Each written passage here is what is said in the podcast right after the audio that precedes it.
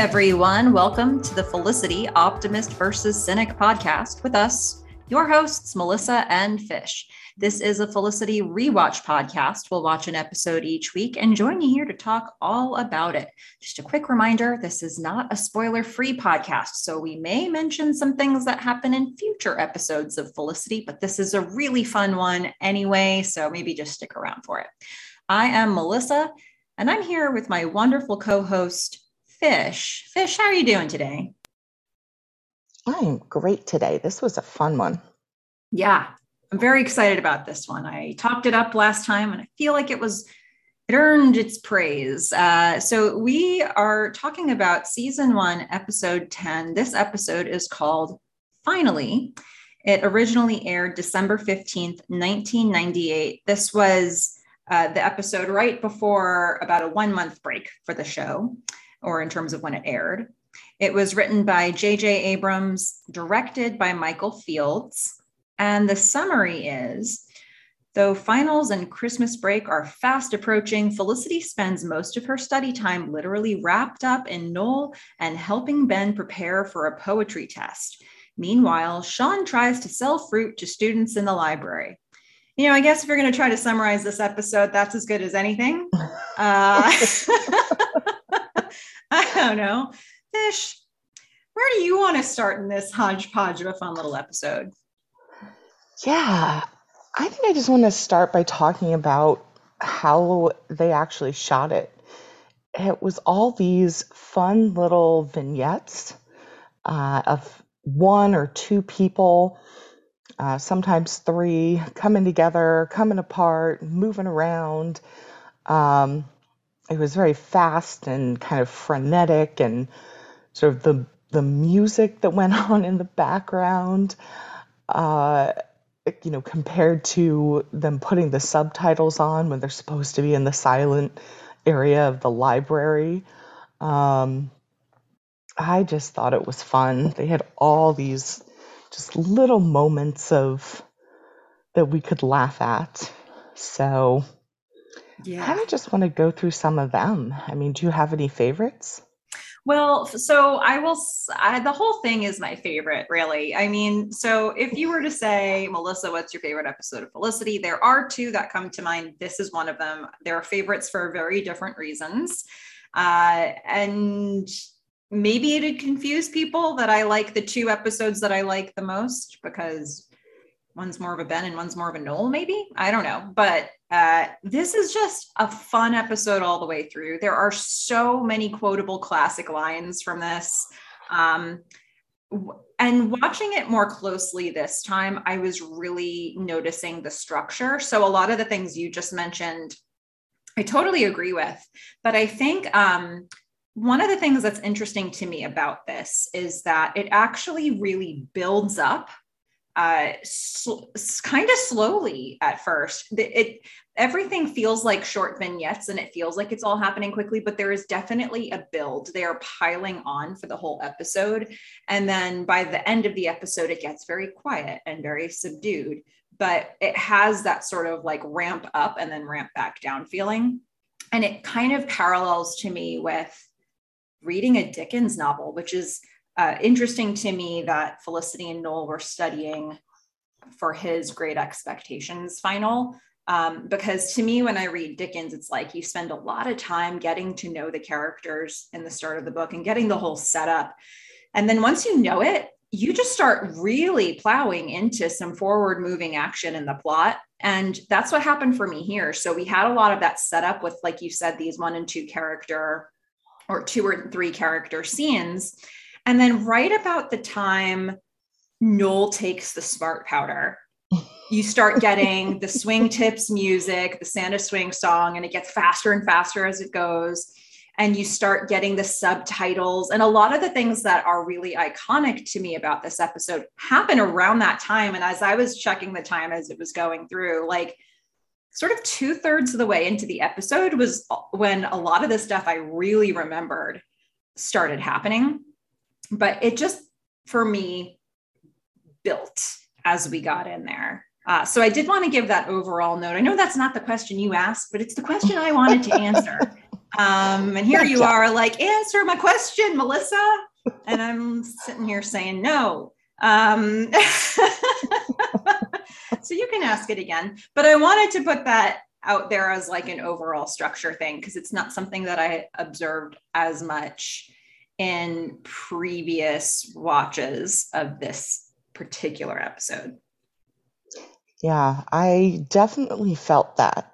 You're right. Around the time that Noel took the the smart powder, which, you know, I assumed was cocaine, and pretty much had that effect on him. Mhm. Um, yeah, it it got crazy, but it, you know, it's you're right. It started off very uh, slow with Noel and Felicity just being awkward around each other and staring at each other and trying to define what they were to each other after what is it? Is it three kisses now? Um, so I liked that scene where they were just sitting on Noel's bed staring at each other. I did notice he still has the flag in the Mhm. background, and uh, I've been keeping an eye out for that. And so they're they're looking at each other and saying, "What does this mean?" And the other one says, "I don't know." Uh, and so you know, it's just the perfect timing for a phone call from your mother. Mhm. And let's all just take a look at that phone. Landlines, fantastic. Um, and of course, something is going to happen with timing. And so I think timing ends up being uh, something throughout this that things just don't don't work out quite right. But what do they pick? They pick the most ridiculous thing to happen that Noel's uncle has hit a chicken truck because he likes to have sex with dead people. Um, That's one interpretation. you know, we just got little pieces of that conversation. yeah. Ah. for, for anyone out there who's ever uh, mixed up necrophilia and narcolepsy, we feel you. We've all done it. It's okay. We also don't know that he hit a chicken truck. We what we first heard was Uncle Kenny. Uncle Kenny was was chicken truck. Uncle Kenny was chicken truck. That doesn't make any sense, Mom. Uh, I assume he got hit by a chicken truck. Um, oh, I assumed he hit a chicken truck since he was the one who was narcoleptic and therefore probably fell asleep and hit the chicken truck. But then enough. again, I mean, either way, he's in a coma now. yeah, it's not good. it's not a good time for Uncle Kenny. No, Uncle Kenny has some issues to work out. I mean a few, especially if uh, the necrophilia was true. And the poor chickens, by the way. Right. I mean, can you imagine that happening? Like what what a spectacle that would be on the road. I can. Uh, there, there was a truck, like a full big truck that turned over that had a bunch of chickens, and this is, was in the U.S. around here, and uh, yeah, they were just everywhere. Lots of um, feathers, lots of birds running all over the place. So A lot of clucking. A lot, lots of stuff uh, in this show is based in reality. Okay. that's not one of the things I thought was based in reality, but that's Mm. great. Yeah, I like it. Um, yeah, and something I like about that scene because I think they set a lot of they tried a lot of new editing and and different techniques and tools in this particular episode that for me worked really well but they they set the stage for it right away because in that scene where Noel and Felicity are on his bed and they're talking and you know they're so awkward and feels like a very quiet moment in the room it is being abruptly cut back and forth between those scenes and Felicity talking to Sally about how awkward it is and how they're trying to figure out what it is. Um, so I think that like that switching back and forth feeling is very much a, a vibe that you have in this episode, th- really throughout. Um, and and so I, I I like that they're kind of jarring you back and forth between you know action happening and people talking about the action that happened. Yeah, I, I do like the cutting back and forth and also just the very short scenes. Mhm. You know, I mean, you've got them cutting back and forth between what you just said Felicity talking to Sally and Noel and Felicity talking to each other. And then Noel's got to go. So mm-hmm. they have to uh, say goodbye awkwardly in the the elevator. Um, and then they jump right to Felicity and Julie talking about it. Mm-hmm. And it just, you know, from there they jump right to Noel coming back into the room and Julie needing to make an exit. And all throughout, you know, the library scenes where it's it's like Sean and Ben and then, you know, uh, Elena and Felicity and then, you know, Noel and Felicity and Elena and then Noel and Felicity and then Ben and Julie and then I mean it's just I just love the way that they kept cutting between these really short scenes. Yeah. Um, but we and this is a really different style for them too, because normally something I love about Felicity is how long and drawn out the scenes are. A lot of dialogue, really like heavy conversation. Um, and in this one, it was like you said, really short scenes, but almost every character got to be in a scene with every other character, um, mm-hmm. which is so fun, right? Because I'm I'm sure if we were to like really plotted out, some of them probably haven't had that much screen time together. And in this one, pretty much everybody got a chance to connect with each other somewhere along the way. Yep. Yeah. So I guess maybe we can dig in a little bit to start off with thinking about Noel and Felicity. Mm-hmm. They've had a couple of kisses and now they want to define their relationship. Yeah. And so we've had the issue with the chicken truck mm-hmm. and the timing is off, but Felicity and Julie, I mean, Julie is she's not helping matters. She's Felicity's already in her head. She's over analyzing. And Julie is saying, Isn't it freaking you out? I mean, do you really want to be the rebound girl? Um, and just as she's putting all of this stuff into Felicity's head, Noel has run up the stairs and burst into the room. Why are you out of breath? I don't know. I just ran up the stairs. yeah. all of his bags, his coat on, like, and then just stands there for a moment while Julie makes a hasty exit.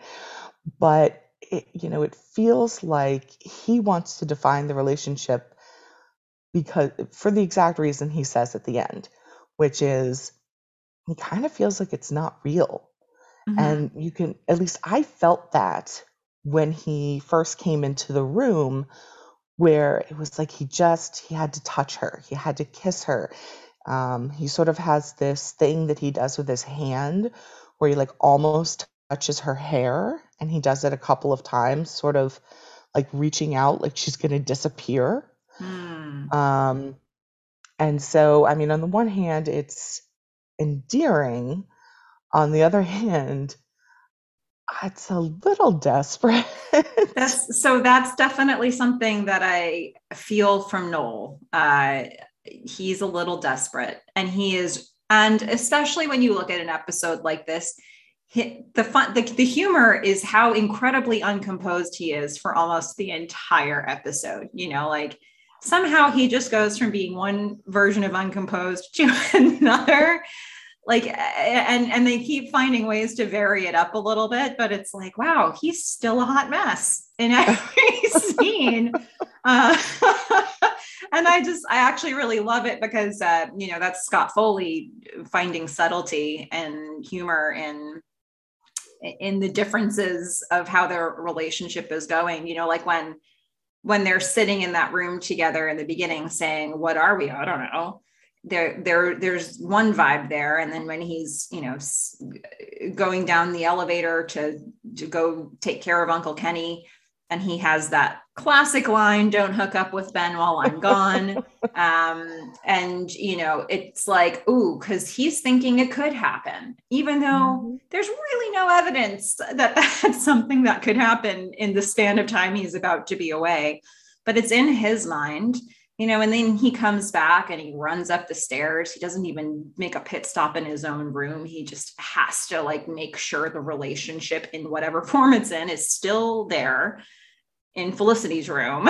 you know, like eh, it's just he is he, like there is a need that he has for her that feels a little unhealthy to me for him and I it makes me nervous for him. but right now he's getting what he wants and that's that's a good thing. Yeah, yeah. He um well I also just going to another area where he's sort of uh, what was the word you just used? Um I was going to say decomposed. That's not right. No, that would be unfortunate. He un- uncomposed is what I said, which could be a word I made up. Who knows? But you all know what I mean. He's he's discombobulated. Yeah. So he's helter uh, skelter. I don't know, listeners. What's Noel right now? yeah, he's all these things and more. Um, so he's he and Felicity make a pact Mm-hmm. And they are just going to stay away from each other for finals because when they're around each other, apparently they can't not make out, uh, mm-hmm. as we will see later.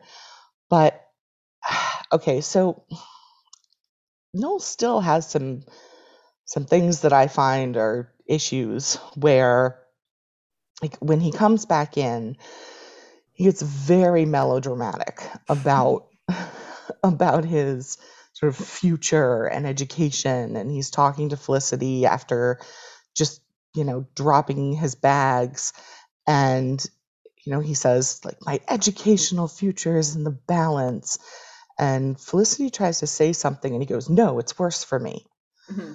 and I'm just thinking okay you're a little much um yeah, because he's an so, RA and he's dealing with the other students plus his work. Yeah, you know. exactly. and I mean, we see that. You know, he does have to deal with the indoor barbecue. Mm-hmm. Uh, another fabulous, um, I think, quotable moment. People die every day from indoor barbecues. oh, so much to say about Richard. I'm very happy he's here now. I mean, I I really didn't remember much about Richard. I kind of remembered him later uh, in in like season 4 mm-hmm. I didn't remember this introduction to him at all. Um, oh, so but I'm loving that he's going to continue to be around. So yeah, and in this capacity for some time, this like I know you're having an illicit affair with us, you're fraternizing with a student and you shouldn't be, and I'm going to hold it over you so I can get all the things I want. So there's going to be a series of episodes coming up here where he just continues to find new ways to do things that he sh- really shouldn't be doing in a dorm room. Um, and he's just gonna, you know, endear himself maybe to Noel or just be, be annoying. Um, I mean, can we just all at this point admit that Noel is a crap RA? I mean, he's a terrible RA. Hmm. Never should have been given this job. Yeah, um, he needs to read his handbook a few more times. So yeah. I just I have to come to terms with that because he just he breaks all the rules and he doesn't I don't know. He doesn't help anyone out other than Felicity and he's completely unethical by giving away the fridge of independence. um, you know, anyway. So, and, and, let's be real, that indoor barbecue, there was a lot of smoke coming. a lot of smoke. And at the end of the episode, we see Noel bringing Richard charcoal. Mm-hmm. As so, in, like, okay, well, you know what, you the jig is up. You know that I'm having this uh, I, embarking on this relationship and i want you to stay quiet about it. Um yeah, yeah he's not the best uh, ra is he? no he's really not. And i also I, how did they not realize this was going to be an issue? I mean he's an ra she's one of the students. I you know when he's leaving uh, to go take care of his you know, chicken truck hitting uncle in a coma. Um, he says, I don't want to hold hands before we figure out what this is. But you can't hold hands in general. Like you can't be together in public. And if Richard can blackmail you, anyone can have an issue with this. So how was this not discussed earlier?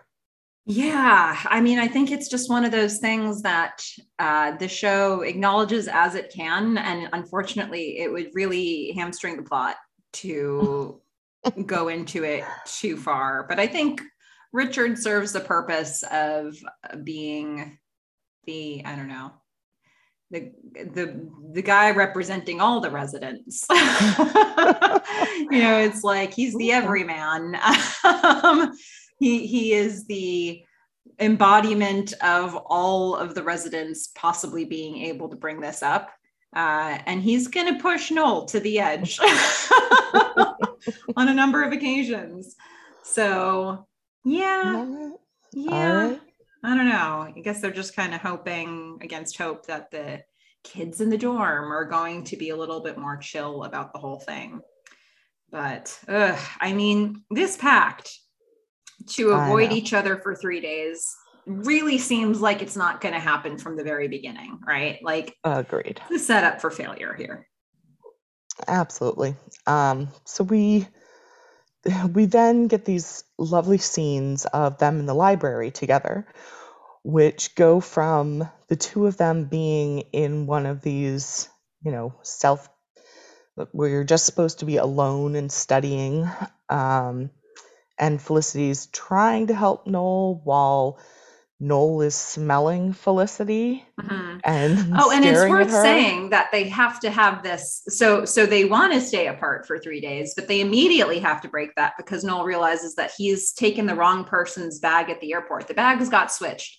Somebody else has all those books, and he has somebody else's stuff. So he needs help with specifically yeah. one final that Felicity can help with.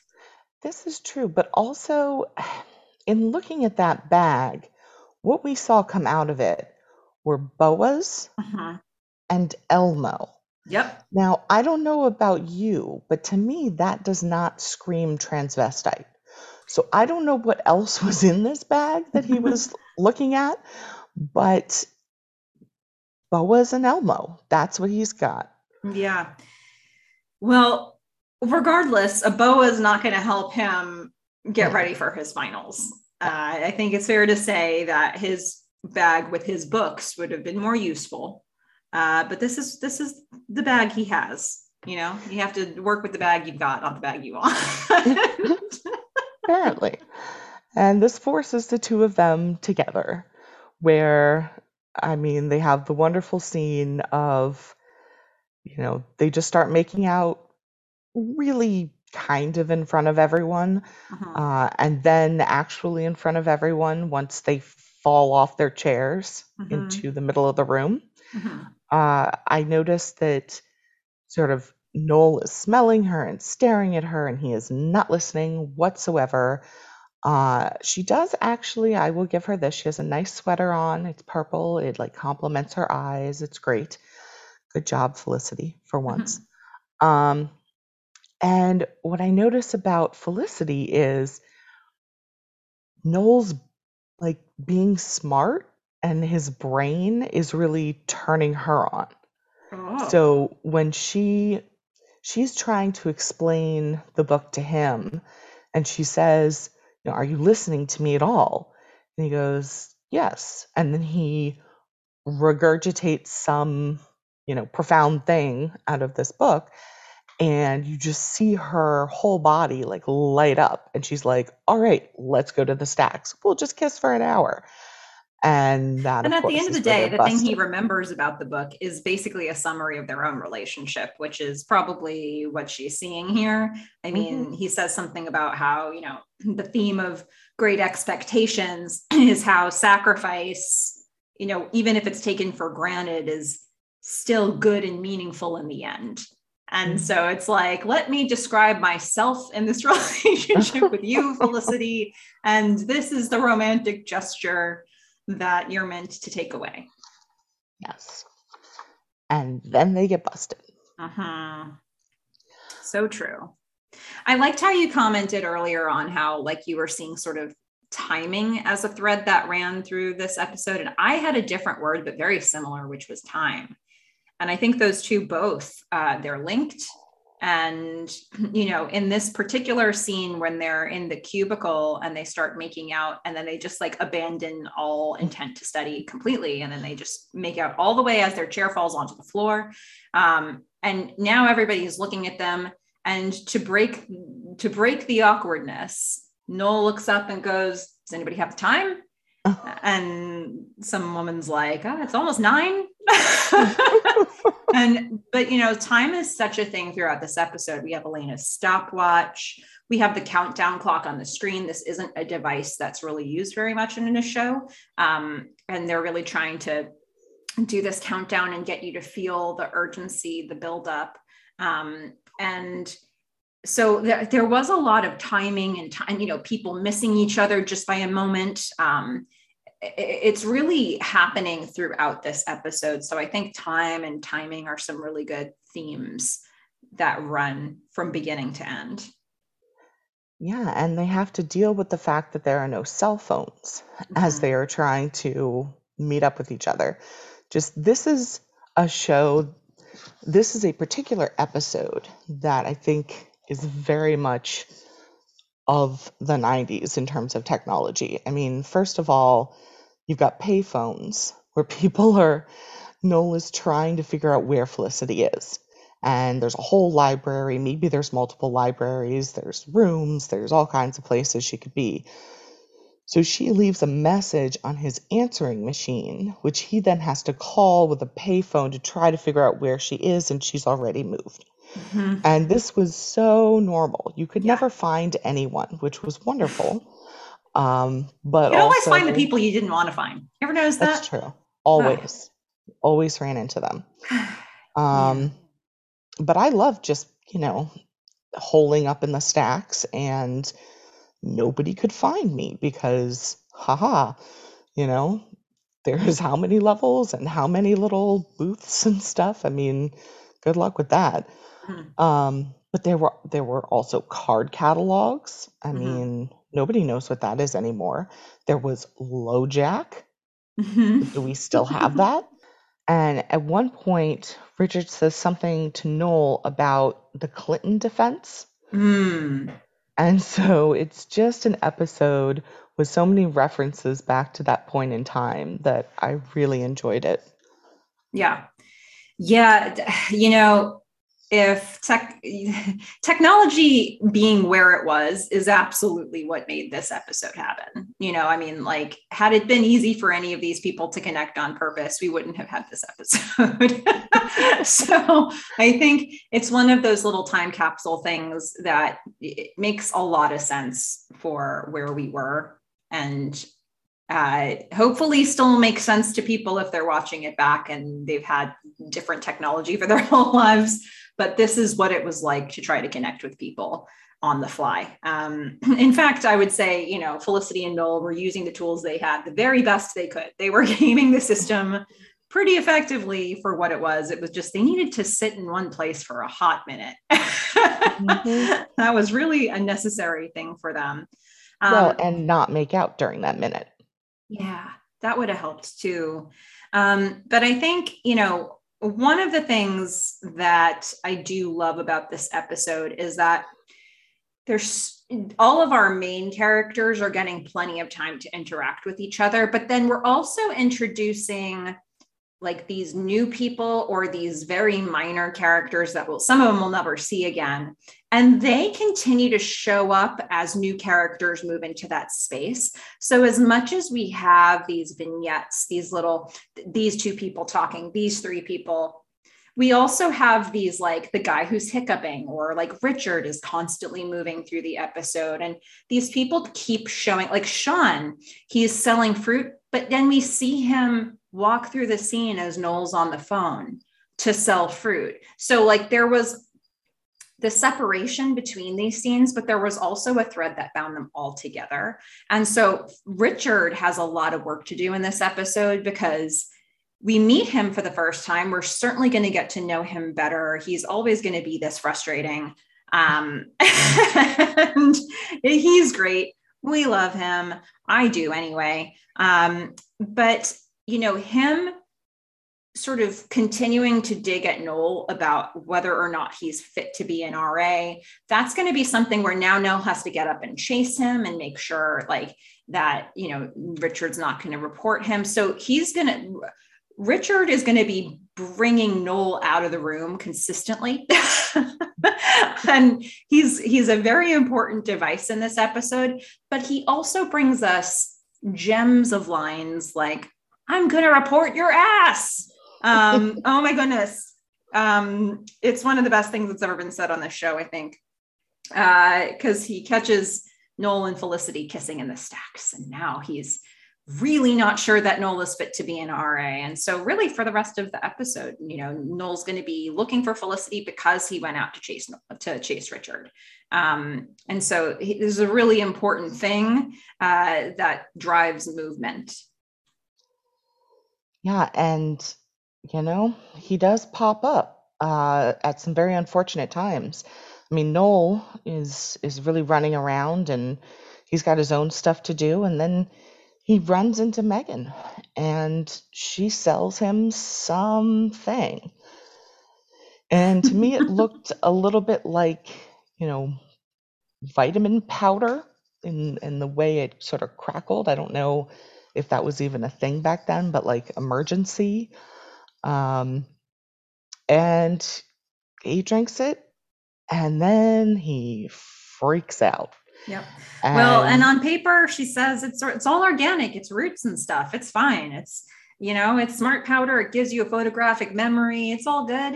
It's healthy. Um, it's unfortunate though that Noel has a reaction to beets, which is one of the ingredients of smart powder. Oh yes. And so I just love Noel running around and the music that is playing in the background while he's running around trying to find Felicity. And then he finds her with Ben. And Ben has really used this kind of emotional manipulation around his paper mm-hmm. to get Felicity to focus on him. Mm-hmm. And, you know, I love that the, the two of them are just reading poetry back and forth to each other while Noel is pacing back and forth in front of this, this glass window. And they've got the subtitles on, so you can actually hear him or read him saying, Arg, pacing uh, off again. It's so great. So I will say, just to back it up a moment, um, again, the subtitles in this episode are something that I remembered being throughout the episode, but in reality, they start about a third of the way in. And it's a device they use because they've got these characters in libraries in varying states of silent. Uh, so they have to speak in whispers. And so the first time we see the subtitles happen in this episode is with Ben and Julie. And he's complaining about a poem he's trying to read, like I think it was Ode or Grecian Urn or something like that. And he's uh, yeah, he's uh, just commiserating with Julie over how hard it is to study for their finals, her her microeconomics one, and for him it's poetry. And so that sets up the subtitles. And most of the time, we're seeing subtitles used because people are in a room where they can't speak very loudly or at all. And by the time Noel shows up, I believe Felicity and Ben are in a silent reading room where you're meant to speak not at all Mm-hmm. And there, Felicity and Ben are talking in whispers, but talking nonetheless, which is probably infuriating to everybody in the room. So we consistently get the shh subtitle from everybody else. And then then we see Noel jump in. And now he's not at a whisper level because he's had this smart powder. Yeah. I mean, this is something that I will admit bugs me because you know I would go and I would study by myself where it was quiet or if I mm. was in a quiet room you know there's just always those like two or three people or a whole group of people or a whole table of people that are whispering and of course the whispering always turns to giggling and you're just sitting there banging your head against something because it clearly says, do not talk. You have an entire library in Mm-hmm. which to talk. Not only do you have that, but you also have every other room in the entire freaking world where you can talk. This is the one place. like everywhere in the universe is on limits except for the room you're in. except for this one room. oh. So for everyone who's ever done that, shut up. Just shut up. Go somewhere else. This is our Because I ranch from fish. Don't like it. The other person that I feel so bad for is Elena. Everyone keeps bothering her. She's got her system and her cards and her M&Ms and her stopwatch and everyone is just coming up to her, behind her. She says, "Go away. I've got my stuff. I'm doing my thing." And they just sit down and start talking to her. Or eat her I mean- M&Ms. or eat her oh her study aids. I mean, what is up with these people? These are people are so rude. Yeah, it's not good.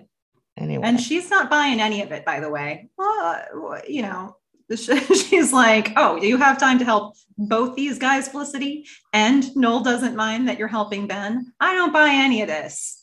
Felicity's like, yep, neither do I. and then it's like, get out of my face and stop eating my M&Ms. Yep. Yeah, and she smacks her hand as she should. Absolutely fair. Whatever the system is, it involves, you know, a, bowl full of M&Ms. She's putting them in lines as I guess she gets right answers. She's got a stopwatch. She's got she's clearly got something that is not to be interrupted. And mm-hmm. yet every single person interrupts her. And I my I really enjoy when Noel right after taking the smart powder interrupts her looking for Felicity oh, and he's he's really hyper and he's like why are you talking so slowly and she checks for his heart rate and she just goes that can't be your heart oh man he's got a problem uh does. You'd think he would check, you know, some organic powder with roots in it. He would have thought, maybe this is not something to be put in my body. yeah he's got one job that is not to eat beets um Mm-hmm. Yeah. well he has two jobs there's being a good ra which we know he's Well, already no, we at. already know that's not a thing. yeah that's a, that's a problem already and then we've got you know him not eating beets and apparently when you give him a job he's not going to do it that's it Apparently. Yep.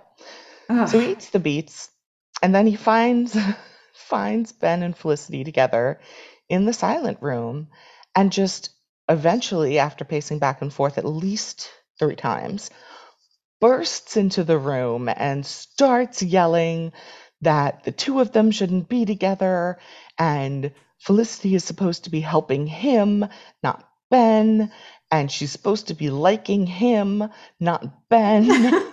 and he starts with this is unacceptable. And this sub this is my absolute favorite part of this episode. First of all santa swings uh, is playing in the background and it's been getting progressively faster throughout the episode.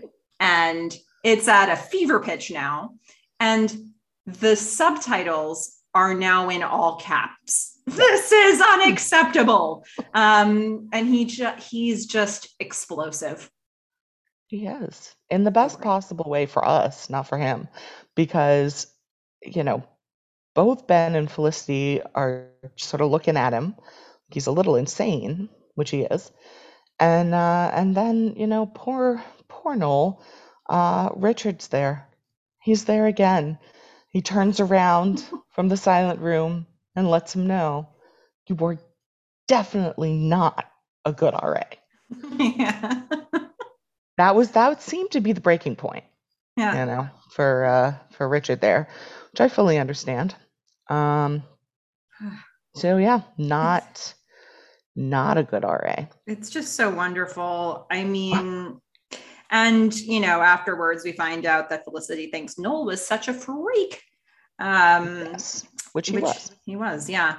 Um, so the other thing worth tracking here is Ben and Felicity, right? So this is a separate thread that's going, but obviously it's all weaving together. And partway into the episode, after Felicity has agreed to help Noel with his great expectations final, um, she Ben comes up to her like like you said he does that emotional manipulation of the situation where he's like look you know you messed up my grade with that you know that uh, paper that we failed because you rewrote it and he doesn't call it out by name but we know exactly what he's referring to. And he says i need your help. And there's really no way to say no to that. So she says yes to help him with the poetry telling he's gonna he has to study the keats and all these other poems that he doesn't understand. And so he gets her to meet her him in the next you know 20 minutes in this other room uh, where they're going to start unpacking the poems and now that's forcing noel to try to chase after her and find where she is for the pretty much the rest of the episode and um, you know this one's kind of interesting because we know from thanksgiving or the last episode that Ben saw the makeout between Felicity and Noel in the bathroom. He knows that Hannah was at Thanksgiving. I presume he knows that Hannah's not in the picture anymore. And uh, he, but he hasn't let on that he knows Felicity and Noel might be a thing. And so he's hinting around it a lot in this episode. And, you know, that first scene where Felicity and Ben are studying together, he's, you know, there's a lot happening in that scene because partly they're studying, partly he's distracted and he wants to talk about pizza and not poetry. Well, partly there's a guy the in the room hiccuping. Yep. And then also he's trying to get across that he he's wondering what's up with Felicity and Noel. So he's doing a lot of work here in that scene. Yeah, it's um I mean he does say earlier when he's trying to get her to help him that he's not a moron. But then the two of them are sitting together and he really does not understand poetry. And uh, and what's going on there. I don't understand why he was taking a poetry class. Uh-huh. I mean, it it doesn't seem like he wants to be an English lit professor. So maybe this was all that was left. We know he was left with some unfortunate choices. I don't know if we're ever going to get to see the acting class again. But yeah, um, he's talking about Christmas. He's asking about Noel because, you know, they were going in that romantic direction and then the paper happened. But then again, apparently by the end of the next episode, he was fine with her again and they started talking. And then we had two episodes where that was not the focus. And so now we're coming back around to him and trying to figure out where his feelings are. He's had a little bit of time. He's asking for her help.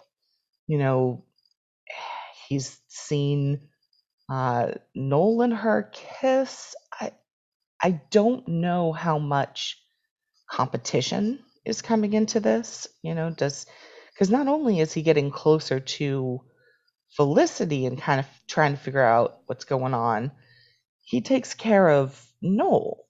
You know, he takes him to get something to eat and try to calm him down from the beets and you know he, he is poking around trying to figure out exactly what's going on between them and i i don't really have a pulse on why because i do think he does look at Felicity a couple of times in that way.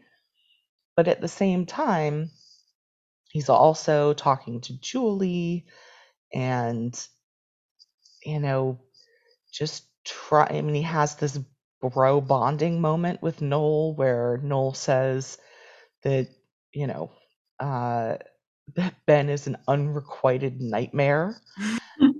and Ben's like, no, she she likes you. Like don't worry about it.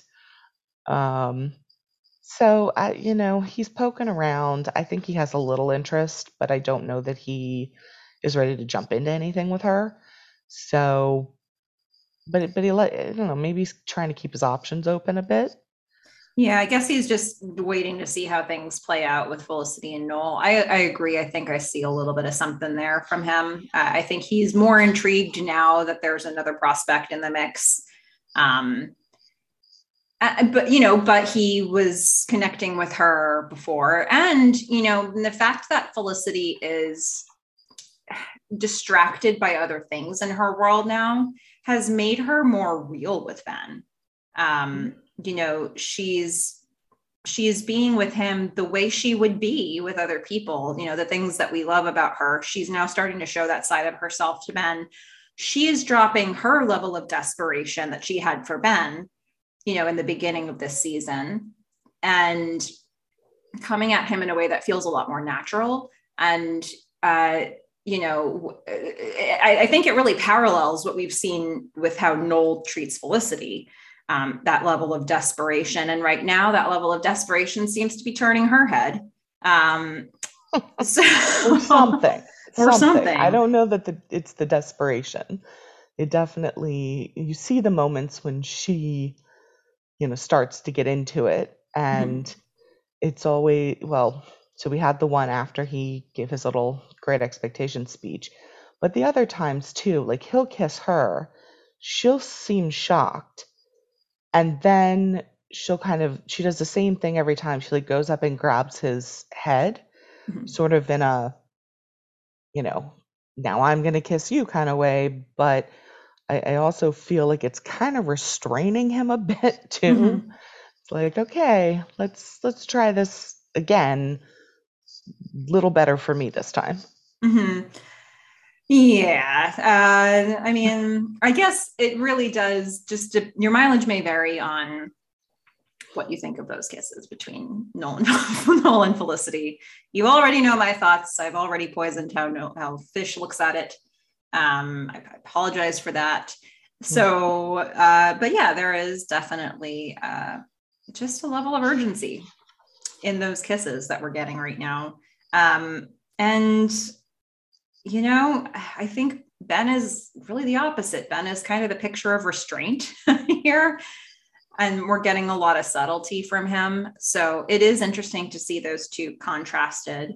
Um, I do enjoy that moment while they're in the first location where they're studying, and there's that guy who just can't stop with the hiccups. And they just continue to interrupt their scene with looking over at him and giving it, him advice on how to stop hiccups. Um, and it progressively, you know, doesn't work.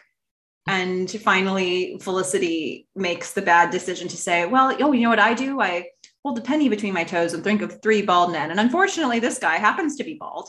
Mm-hmm. So he's like, um, so then you just want me to, I'll guess I'll just think of me and two other guys. And it's like this great moment just this humor that's happening. And you know we'll see that same guy in the room later when noel goes to find meghan and uh, or at least sees meghan.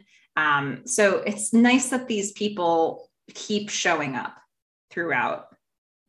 Yeah they're making the library real mm-hmm. bringing us into their world of library chaos. Well and then there's also the guy much earlier on who's like weirdly happy while everybody else is stressed out and studying and felicity decides to approach him and ask what his secret is and he's like i'm on a strict regimen of antidepressants. She's like oh. And and then he starts trying to like he's like oh well i've been thinking that i should tell you about it and she's like who are you and why are you thinking i need this information uh, he's like you're just a little intense uh, she's like, me? well, and he also mentions her sweaters, which are clearly a cry for help. Mm-hmm. so, you know, I understand where he's coming from. I don't know that that's the best picture of um, of what antidepressants do. Mm-hmm. Probably, mm-hmm. again, okay to make fun of in the 90s, mm-hmm. uh, according to popular culture, not so much today. But yeah, he he did seem like he was going to fail his finals. I mean, it, it did not seem like while he was seemed happy enough that um, that it was going to help him in any way, shape, or form to pass. Yeah, really hard to say. You know, it wasn't. I, was it though? He was reading a magazine. Yeah. Yeah. Well, I mean, you know, that's what we knew about antidepressants, I guess. oh, I don't know. Um, you know, Dr. Carlisle didn't get the best recommendation from this one. Um, but he uh, was that was a doctor that could give you the pills that would make you lighten saved up. his life, was Mhm. saving it right then when he was uh, offering them to Felicity. Just so everyone knows, cautionary, um, federal crime. That's a federal crime.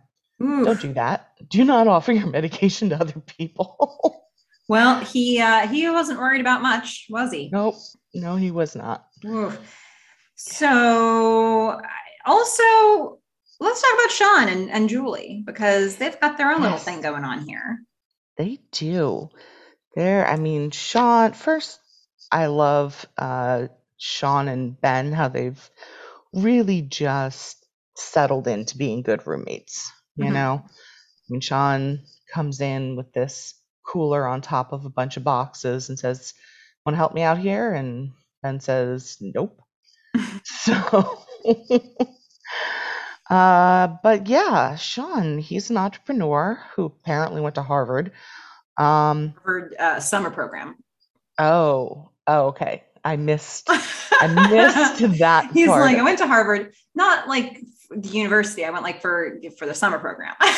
Ah. He's like, he had to walk Harvard. it back a little bit. She's like, oh, Harvard. He's like, well, not the business school.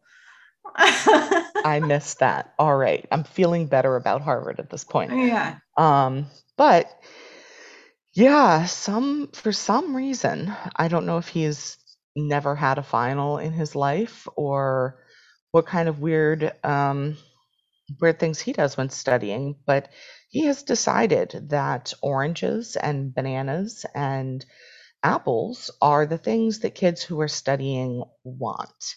Mm-mm. Now, if you were studying at this moment, Melissa, Mhm. what are the things you would want? I mean, I, I think you would get something that comes in a bag of uh, like chips or like some sort of comfort food uh, Yeah. or snacky food. I would Yes. say. I We, know a lot we've of- got chips. We've got we got the M and M's. So we got candy, caffeine. Mhm. You know these these are things that people actually eat while studying. Mhm, A mhm. banana, not not so much. But Seems like Sean try. needs a little more market research on this one. He did. I mean, maybe this this was his market research. Um, I mean, I I don't think he probably bankrupted himself with the amount of fruit that he bought. But here's the other thing: I- is it just me? I mean, who? What kind of library allows you to eat fruit in it? Mhm. Like, who allows a guy to walk around with a bunch of food that you're then gonna eat in the library? You know, this this brings to mind an episode that's going to come up in season four that involves somebody with an entire plate of spaghetti. I can't even say it without laughing. A very important entire plate of spaghetti in the in the, in the library. Yeah. Um, no. this I don't That's not a feel like is a thing. No, I I really don't think this was allowed. Um, yeah. but apparently for for him it is. Um, maybe they make an exception for entrepreneurs that went to Harvard summer school. Well, Um, also, if you saw, if you were a librarian, if you were an administrator, and you saw somebody who doesn't go to that school, who's older than all the people who go to that school, who comes in specifically to sell product, also, how did he get in? Don't you remember having to swipe into the library? I do. I mean, did he just like run in after Ben swiped his with his whole cooler? Yeah. Yeah. Yeah, maybe this is like the the, uh, the outtake scene, like from Dirty Dancing. I carried a watermelon. Um, he, I carried a cooler. I don't know. Uh, it's deep cut, Yeah. but that's yeah. okay. I mean, look, the, this episode was confusing, and that's okay. Uh, it was it was very chaotic, and all the things were happening. But we have learned from Sean that he understands economics, um, Mhm. which I appreciate because I too uh, do economics. So he comes up with these different ideas. He knows supply and demand analysis, um, which, in case you're not familiar, uh, if you have a lot of something, that's called supply. If uh, you don't have much demand, if people don't want it, you're not going to sell it. Mhm. So this is currently a wonderful example of he has a lot of fruit and nobody wants it. Mhm. But we he seems to have forgotten marketing. Mhm. And we thankfully have someone on this podcast, Melissa, who knows all about marketing. Mm. And so please give us your take on on what ends up happening with the fruit. Well, you know, he ends up partnering up with Julie, and she has to, she needs information about microeconomics for a final that she has coming up. She doesn't understand the, the topic, and Sean has the knowledge. Uh, and Julie uh, has something to offer him as well. She can be, I be. think it's uh, boobs. Yeah, she is going to be the sexy symbol of this uh, fruit sales enterprise. Uh, and and she can even up the level of it. You know, he was trying to sell an apple for a dollar. She can do it for two, uh, just by simply batting her eyelashes, holding out her hand with an apple, and getting a dollar two or two dollars put into it. Um, so you know, he's figured out that maybe the package wasn't right maybe there needed to be a different spokesperson behind this particular business. I think there are a variety of mistakes he made in his marketing campaign and his idea of how he was going to sell this. But it seems like we yada yada through that and we fixed it by just making Julie like the the epitome of the perfect salesperson uh, without trying to be. And you know, I also think when you think about like the desperation element of the relationship stuff we're seeing, I think the same thing can be said of sales. Like when you have a business and you're trying to sell something, the harder you're trying, the more desperate it seems and the less the person wants to buy it from you. But it's like when you really don't need the sale, you get it. And I feel like that's how it played out here because Sean was like, oh, I just need to get, need to move this fruit. And Julie is like, I feel horrible. Nobody would buy this banana for a dollar. And then sure enough, it happens. You know, so I think desperation plays in to the sales process a bit and may explain why Julie was more successful, in addition to the fact that she's a cute female. Yep. Um, so that's that's Sean and Julie. They uh, clearly should go into business together, and I hope that happens later. We'll do a few little tiny things together, little, projects like this um, as time goes on. So it won't be the last time we see a collaboration together, I would say. Um, but you know, I do, I do like that, you know, that Sean and Ben vibe of, of them being roommates, and they figured out their cadence with each other, and in that beginning, you know, Sean's unloading the elevator with all this fruit in it. And he's like, What is the one thing desperate college students need to survive? And Ben just looks at him and he's like, Well, I'm going to say fruit. because that's what Sean is unloading from the elevator and makes sense. like, that's got to be the answer here for the week. Um, so yeah, I, I do like the fact that this this particular thing that he's selling is portable and it becomes a tool for Sean to be walking through a variety of scenes selling fruit throughout the episode. It, it is just one of the things that really hooks it all together for me. Oh my. Oh, Sean. Yeah. Well, as we start to get towards the end of the episode, a few things happen. Mhm. So Felicity finally, after uh, Noel's outburst, says, I'm done. I'm done with both of you. I got my own stuff to do. And she goes and she finds Elena, and we get this lovely scene with Christmas music behind it of uh, Elena and Felicity side by side using the M&M method, Mhm. whatever that is.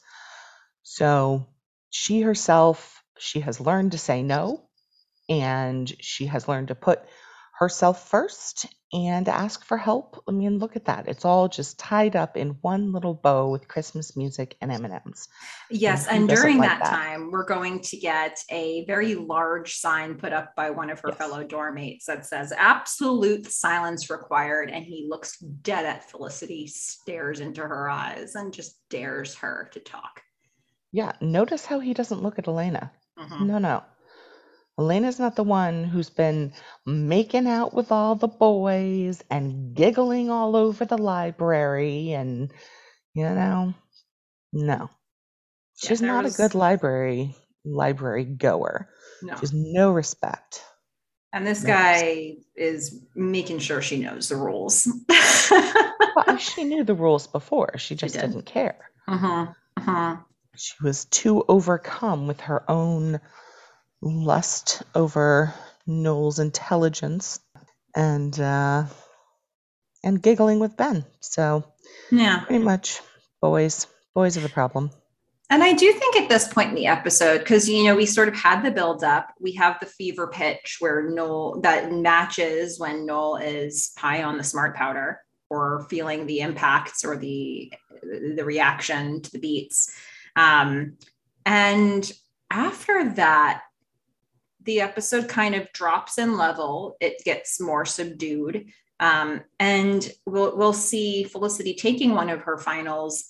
Noel knocks on the door and Felicity gives her paper to her professor so she can go to the bathroom and have a conversation with Noel, which doesn't really seem like a thing you should do, but that's what they did. Um, and Noel gives the bad news Uncle Kenny died. Seemed like it was going okay, got hit by the chicken truck, or he hit the chicken truck, or he was the chicken truck. We don't know. but either way, you know, he had recovered from his coma. He seemed like he was going to be fine, and he took a turn for the worse. And this man And is then another turn for the worse. hmm Two turns for the worse. I didn't know that he had woken up from the coma.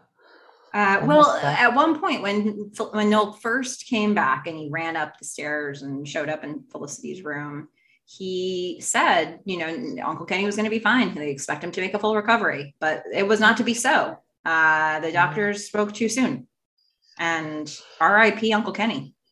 Oh, poor. I mean, they killed Kenny. You They much- did. They did. Oh my goodness. Um, yeah, and right around now, you know, Noel doesn't seem particularly close with Uncle Kenny, but he has some responsibilities and he's going to have to go back right away and start Mhm. taking care of things at home. And he just sort of is calmer in this scene. He's more subdued, probably because there's been a death in the family and also because he's no longer on the smart powder and maybe he just has worked some of this uh, anxious energy out of his system. He can't sustain that level forever. And, you know, he just sort of says to her, you know what, we don't really know where we are, but we lo- I love where we are and we'll figure it out when we get back to school. Um, and it's easily the most patient version of Noel I've seen the whole series so far. I mean, I was a little on edge during it because when he said "I love," I was I was just Mm. worried that the next word coming out of his mouth was gonna be you. Um, so that didn't happen. That's okay. Great. They've just kissed a couple of times. Don't blow it, Noel. So he does have this insecurity and and I think that's why he wanted to define everything. Mhm. You know, he says that he wanted to define it because, you know, when he comes back, it might be gone. Mhm. And again, I don't remember what happens, but you know, I it could be it could be gone. But we we do see that Ben's not going to be in Palo Alto. Mhm. So at the very least, that's going to be helpful. Um, you know, they say this long drawn out goodbye, I'll see you in a month. But, you know, phones exist. And that was what was in my head. I was thinking, Mhm. you know, you can call each other. And what we see right after that scene is a cut to Felicity calling someone. And I was Mhm. like, oh, that's nice. She's calling Noel. Nope. She's calling Ben to see if he wants to go to the airport with her. And Ben says, I'm not going back. Just going to hang out here for the month. And I didn't remember, but I just knew because they weren't panning far enough over for you to see what was next to him. Mhm. I was like, it's gotta be Julie. She's gotta be there. Mhm. So we've got this, you know, reignited relationship ish. I don't know if it's going to turn into a full blown relationship because it was just a one night stand before. But Julie's in bed with Ben. And honestly, at this point, I think Ben and Julie probably make a good pair for each other. And Noel and Felicity are going to be hilarious for us to watch Mhm. because the two of them are, they're just so similar. Mhm.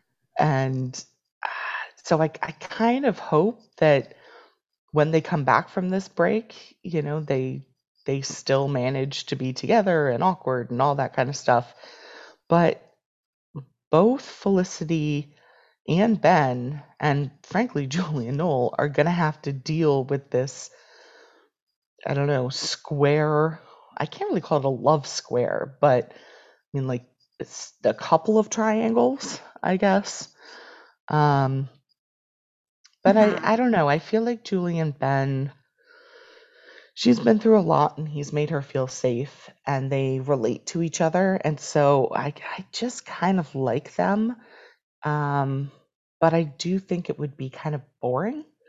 So Well, and it's I'm also worth saying, there. like, because you know, you mentioned that the the camera pans when Ben hangs up the phone, the camera pans and shows that he is in bed with Julie. But when we say he's in bed with Julie, they're clothed. They she is kind of huddled on her side, and he he kind of like spoons her and is protecting her. It looks like he's taking a protector role with Julie. Um, and so I don't know what that is. We don't know what that is. They haven't talked about what that is. This is the first time they're introducing back to us that maybe these two have been spending time together or are going to. And it makes you think back to in the early in this episode when Julie was saying, Well, you know, what is it? And Felicity says, Well, why can't it just be whatever it is? And Julie says, Because it's never whatever it is and she starts asking this litany of questions about well how how can you define like can you see other people or like she's giving her all these planting all these seeds in felicity's head about felicity and noel's relationship but now that we've seen this scene at the end of the episode it's like well maybe she's having to ask all those same questions about julie's own relationship with ben because we didn't have the information up front but she's probably in a similar place right now of trying to figure out what's gonna what's going on there Yeah, I guess it well, it says something about me. It never even occurred to me that they weren't sleeping together. So, but maybe that is the case given, you know, what she's been through. But I guess when I see, you know, two people in bed, college age, you know, waking up together or, you know, sleeping through the night together, and we haven't seen kind of the build up to it, just kind of assume they're hanging out, they're together. I mean, maybe not uh, as like boyfriend girlfriend, but you know, at least they're they're kind of hanging out. But maybe well i we'll guess i'm that. bringing my future knowledge in and i know that they that she doesn't know what this is right now um i think julie is still very much dealing with the aftermath of zach and i don't think she is in a place right now where she's prepared to think about having a sexual relationship with somebody um uh so you know spoiler alert like they don't know what they are yet um and the, the show is just telling us like ooh these two look at these as an as a pair of something um, but we have even less information about what they are a pair of than we have about where felicity and noel are so I like that better. I mean, it did seem awfully fast for Mhm. her to be jumping back into something. So I, I do like knowing that better. Also, spoiler alert has to go before you actually spoil it. well, technically, I said it at the very beginning of this podcast. So, yeah. Mhm. folks, if you've gotten all the way here, consider yourself warned from minute one. um, yes, it's very true. I think. I think it, you know, and the reason I wanted to distinguish that here, and I wouldn't necessarily normally distinguish something like that, but we just came off. I mean, we had Thanksgiving, but we just came off Julie experiencing sexual violence, right? So, like, this is really fresh for her. And this show is not going to let it go that quickly. Um, they, in, in Thanksgiving, they certainly had her still thinking about it. The, the idea of like, oh, how do I tell my parents? N- Not feeling comfortable to go back home, you know, crying in her bed. Like, she's still dealing with this. So, there's no one right way to deal with it. And it's not for me to say to somebody who has survived something like this that you shouldn't jump into another relationship right away. But if you were sitting here thinking, wow, she jumped in really fast to this thing with Ben, well, she's figuring it out. Um, and you know, this this storyline for her is going to continue to weave into the future episodes, um, which is one of the reasons I like how they handled it because it's not just like, oh, but we're going to give these two episodes to this story and then it's done. No, they really wanted to make this part of what her character is dealing with in college for some time. So I think, you know, it's perhaps more complex to look at it like, how does she figure that out in the context of something with Ben? Um, it's it's murky, it's messy, it's um, really involves like examining in a close way what her comfort zone is and i think that's actually a more uh, um, there's more juice to squeeze out with that in this context Yeah, I, you know, I'm glad that the two of them are together in whatever sense they are. Um, I think they both would be good for each other at this point in their lives. So, seems like it right i mean i, I mean in terms of like even how um, ben handled approaching julie in uh, drawing the line part two he really was able to empathize with her and um, you know where she might have felt defensive with some of the other people who were making decisions on her behalf he gave her a lot of space and let her be how she was and just gave him gave opened up a piece of himself to help her connect to him. And so i think that's a really good foundation to go with here. So you know i think they did what they could in this episode. They they were going for i guess shock value sort of with um you know the panning down to julie on the bed.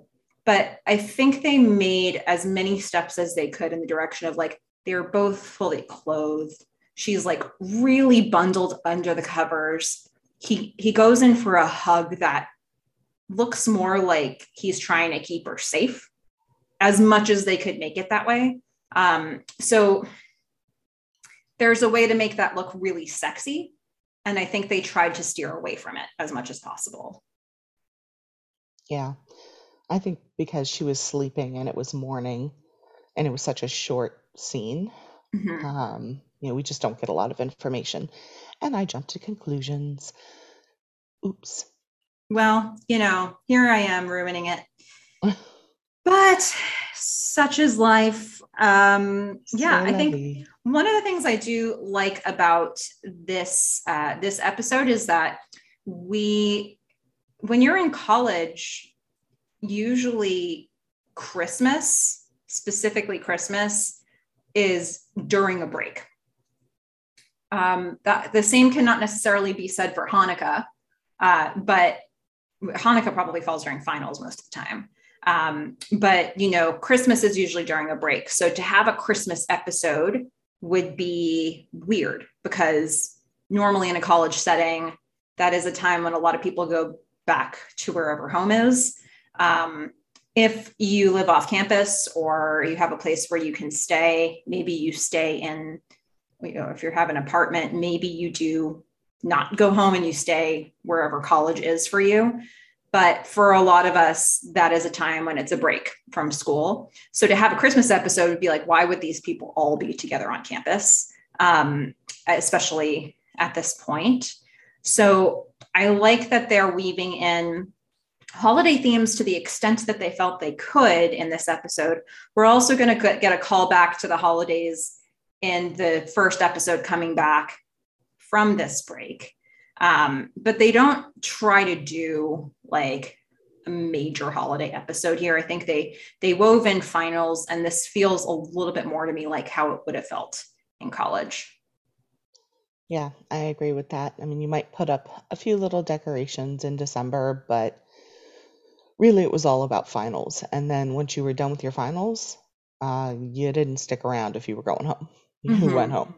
So, uh, yeah, that that would not have made sense, especially if we don't know where a lot of them, you know, live. I mean, we got some of that in the Thanksgiving episode, so we already know a little bit about the families. So we wouldn't want to redo that episode. Mm-hmm. And that is also very true to, me to how it felt in college because like you have a break for Thanksgiving and then you have a break right on the back of that for, you know, your winter break or holiday break, whatever they call it. Um, it feels like a long time to be away, or it did to me. And for me, it was always a little shorter because I did a winter sport. So in my at my school, they would at our school they would bring us back the winter athletes um, a couple weeks early i want to say uh, maybe almost like two and a half weeks early pretty much right after new year's you would go back to school and they would open up one dorm like there were people who lived off campus they could still live off campus but if you lived on campus you couldn't just go back to wherever your dorm was because they didn't want to heat every single building so they just opened one dorm and piled all of the athletes into it. So you kind of relocated for a few weeks and you were living in somebody else's room. And then you went back to your dorm on a particular date. So I had a shorter break than a lot of people did. And it still felt like a really long time to be away. It felt like such a disruption to your life, like the friendships you were building and your day to day that you were experiencing while in class was just on hiatus for it just felt like a long time. So, um, a lot of that feeling gets captured here in this episode and the last episode for me. Yeah, I agree with that. Um, depending on what you did with your finals, I mean, she's saying it was three days. Ours were like two weeks, I hmm think. So you actually could have, you know, almost an extra two weeks of vacation if you had all your finals up front. And there's a number of people who would try to only write papers, especially, you know, after freshman year or something like that. So you didn't have to sit for any exams. So I, you know, I wasn't big on taking tests. I never really enjoyed that experience. So I would try to get as many papers as I could. Uh, or sometimes you could do a special project instead of just sitting for an exam. So, yeah, or, sometimes um, I remember I had to go back to have surgery one year, and so they let me take my exams early. So there were a lot of things that that you could do to be a little bit more flexible, I guess. Mm-hmm. It's not like high school. So and uh, you know, it probably varies college to college, but I can't imagine any college of a decent size where everyone takes their exams in 3 days. I don't know if there's enough classroom space for that. Yeah, I was thinking that too. I think logistically that would be really complicated. Um, but you know, I don't know if they were saying like three days to study and then they'd have their finals. Um, not really sure. I think uh, some schools do have like a reading week before they have finals. So, like, you have a, a week that's really just set aside for studying. Um, so, I guess it is a little different from place to place. Uh, in our situation, you kind of just rolled into the finals, but the final, you know, they could those finals could happen over the span of a couple weeks. So you were kind of studying for them as they came up. And if you had papers to write, you just had to sort of plan out your, you had to do time management to figure out how you were going to get it all done. And I definitely liked it better that way. So, yep. I give college an A plus as opposed to high school for all of the many, many finals and midterms and other tests. I mean, on the one hand, you only had a couple of chances, which is why this paper made probably a huge difference in in Ben and Felicity's grades hmm for that one class. But on the other hand, you're not always taking tests. So they kind of leave it up to you to figure it out because you're starting to be an adult. So figure it out. Yeah. Yeah. Well, I guess, and I, you know, I guess to, to the degree that you can make choices like that, it's also part of how you get to know yourself. I mean, for me, I found like, I don't know if I love tests or papers, to be honest, but uh, I found like papers seemed like a good idea, but only if I had figured out how the professor wanted papers to be written. Um, I because sometimes I found it was very arbitrary. Like papers that I was proud of didn't always get the best grades compared to papers that were written just for what you think the professor wants. Um, so there was a little bit more subjectivity to a paper that like I could manage my time differently and perhaps more efficiently with having a bunch of papers, but I also felt like uh, there's there's uh, less it's less of a sure outcome when it's a subjective grade. That is true. Um, I don't know. I found if I went and talked to the professors and also if you have other papers due throughout the semester, you can get a pretty good gauge on uh, what's being looked for. And, you know, sometimes you just piss your professor off by calling her Mrs. Yeah. Oh, Oops. yeah. I heard about that one. That was not the warm, fuzzy experience you want to have. Nope. Oh my No, goodness. Well, I know that you had a chance to do your your rant. Uh, you came for every single person who speaks in a silent reading room, as Or you eats. should, Or eats. or eats. That's also not okay. yeah. Um, but you know, I'm going to give you my note from an optimist, and I'm just going to pull from a thread I started to address earlier. That you know that value of balance in your life that can result in having more patience, and I think we're starting to see this with Felicity as she relates to Ben. By the end of this episode, perhaps we're seeing a more subdued version of Noel, which we desperately needed to see. Um, although it was really funny to see him unglued for the whole beginning of it. But I think as you start having other stuff occupying your mind or other things happening in your life, sometimes that helps you have more of a perspective on what you thought was really important before. And I think in the case of Felicity and Ben, we're seeing that Felicity, now that she's got all these other things going on in her world, she's being much more natural with him she's being much more herself and she's bringing a more authentic version of her to that relationship and it's more attractive to Ben as a result and she desperately wanted to be attractive to him before but it was the desperation that drove him away really. And you know now that she's got other stuff going on um, it's allowing her to just be who she is in that setting. And hopefully we're starting to see a little bit more of that with Noel or we will soon where he can be a little bit more patient because um, you know he's got other things to focus on. He has to deal with uncle kenny's death and you know he had his finals and he's got this richard stuff to deal with. And hopefully for him, there's just going to be more things that create balance in his life. Um, but you know, I think there's there's something to be said for this. Like sometimes the best way to move something forward is to look away from it for a second and to let it do its own thing. Um, you know, you, you find the lost item when you stop looking, you know, kind of thing. So I I think there's a lesson in that for all of us. And hopefully we're starting to see it play out here.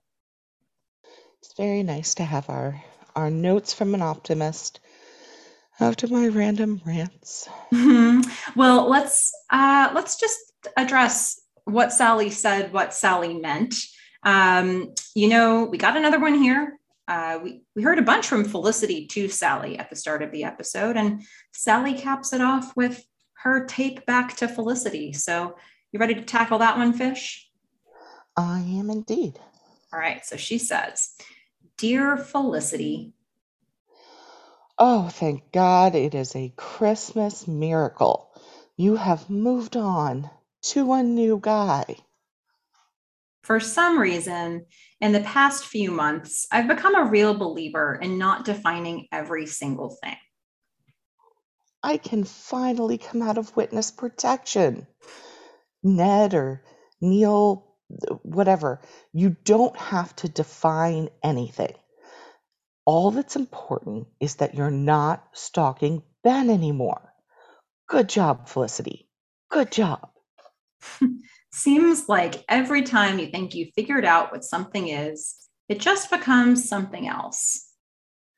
I cannot wait to get out of this friggin' desert and have a real Christmas with snow and cider, ice skating, wood burning fires, I might even go skiing instead of sitting in the lodge all day. My first Christmas at college was incredibly strange. My handler, Emmett, and I will have to figure out what's next for us, but we've already been talking about it. I remember leaving Brown really excited to get home. I don't want to freak you out, but after that whole paper thing, they were starting to move in on you. I got back to California. I don't know exactly who they are, but they managed to plant a few people to keep an eye on you. And I was with my parents in the house I grew up in. There was one guy, Lucas, but he ended up having a problem with his roommate. We thought you might be onto us and had put the idea of stabbing him in his roommate's head. I just remember lying in bed feeling homesick. Then there was Daryl. He was pretty green. He went off on some guy named Zach because he thought he was compromised. Ended up being a terrible plant as an RA, so we had to pull him. I hope everything works out with you and Noel. But their best asset is a tech whiz. I don't know anything about them, just that they're very close to you and we're testing out microphone underwear a while back. I have hope. They were going to arrest you before the holidays, but Emmett said they needed more evidence. Apparently, they planted some top secret device to gather it.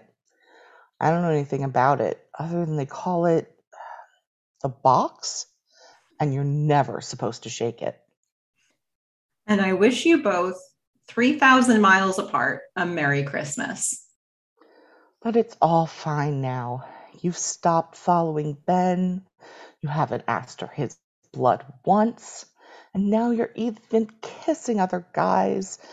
This is amazing. I'm sure you and Ned are going to be perfect for each other. Time to hit the slopes. well, our continuation. This, yeah, this really tied it all together, didn't it? Yeah. Wow. You know? I mean, we'll have to see whether it lasts, but uh, she's pretty excited at this point. I guess we need to be suspect of every single new character we meet in the show moving forward. I mean, I I, I would be, yeah. Wow. Well, uh, you know, in terms of feedback we ourselves have gotten, uh, in our after you listen to this tape, you have to erase it segment. I just wanted to share. I had a quick interaction with the folks at Ripcord Entertainment. who are, you know, the, uh, the agency behind the Swingtips song, Santa Swings. Because that song certainly, at least in the DVD version, gets really highlighted in this episode. We'll hear it a number of times. Uh, it was definitely added an energy. And so they had some thoughts about it. They said, when we first saw the episode, we laughed our asses off. It just kept getting faster and faster. Ha. Um, so the, this that's you know thumbs up, thumbs up from the people behind the music. Um, it, it seems like it was a good representation and I liked it. It was, you know, it's not your normal Christmas song, and it had just the right amount of energy to match uh, match Noel's pace. Yeah, it had that sort of jive spirit behind it, and mm-hmm. uh, you know, that's we needed something to match Noel's hyper energy, and goodness, that song was up to the task. Ugh. But let's take a look at our rating for this episode overall, Fish. So I don't know, what did what did you think of this one? Well, I mean, I think you've already given a spoiler alert on what you're going to give it. So I guess we can start with me. Uh, you know, I loved the little vignettes. I loved how funny it was and the music. I mean, everything about it. It was just a really fun episode. Um, I think for me, we, you know, you need those episodes, especially in a show like this that isn't really an overall comedy. So I very much enjoyed it, but I wouldn't say that it's sort of the most moving for me. You uh-huh. know, I, when I'm watching a drama, I kind of want something that's going to you know, either kind of rip my heart out a bit or that is uh, you know two people coming together. You know some of the i think more dramatic episodes have more of an effect on me. Mm-hmm. but you know i just really like this one so i'm going to go ahead and give it an eight. Um, but it's that's the reason it's not a 10 for me. Um, is it, it didn't have that kind of sort of gripping story under it where I really felt for the characters. Mm-hmm. That's totally fair. And I also, you know, I I like a good drama, and I what I love that this show has so many moments that make you feel that are really emotional. Um, and actually, you know, the other episode that I think of in my favorites list is much more dramatic and has a lot more of the feels. Um, this one, though, oh, one amazing line after another. I mean, the whole episode is quotable and really memorable. And um, so, yeah, for me, as you might be able to imagine, this one's going to be a 10 out of 10. And 10 out of 10, what you may ask? Well, I thought I'd go with smart powder drinks. Oh, man. Yeah. That's going to be a lot. That's going to be a lot for Noel to handle. That's going to be way too much for him to handle. He can't even handle a one out of 10. So, it's it's a lot, but 10 out of 10 for me. Uh, I totally appreciate that this show does emotional really well. And you know, they spent a lot of time in that area a couple a couple episodes ago. And I do think it needed to be broken up a bit here. So this show disrupts uh, with this episode. Yeah. And I do think it was needed for the pacing of this season. Absolutely. I can but, see it. Yeah. So let's uh, just remind everybody for those who want to share feedback with us, we would absolutely love to hear from you. What do you think about this show? What do you think about any of the upcoming episodes? If you want to share feedback, or even if you've got artwork that you've done for uh, Felicity fan art, feel free to share that with us at the melissafish at gmail.com. That's Melissa with one L, two S's, the melissafish at gmail.com. You can also find us and a pretty awesome community of Felicity fans at our Instagram at Felicity Podcast. And then if you would like to be notified when we have a new episode come out, we do have a newsletter that goes out once an episode drops. So you can check out the show notes so that you can sign up for that. But we continue to have a bunch of fun episodes uh, on the way here. The next one is going to be called Gimme an O. Hmm. Mhm. Interesting. Yep. So we'll see what that one's about. But any other thoughts here before we close out, Fish? Nope. I think that's all for me. Well, okay, then. I guess that's everything. So until next time, Fish, don't hook up with Ben while I'm gone. I'm a fish. Bye. Bye, everyone.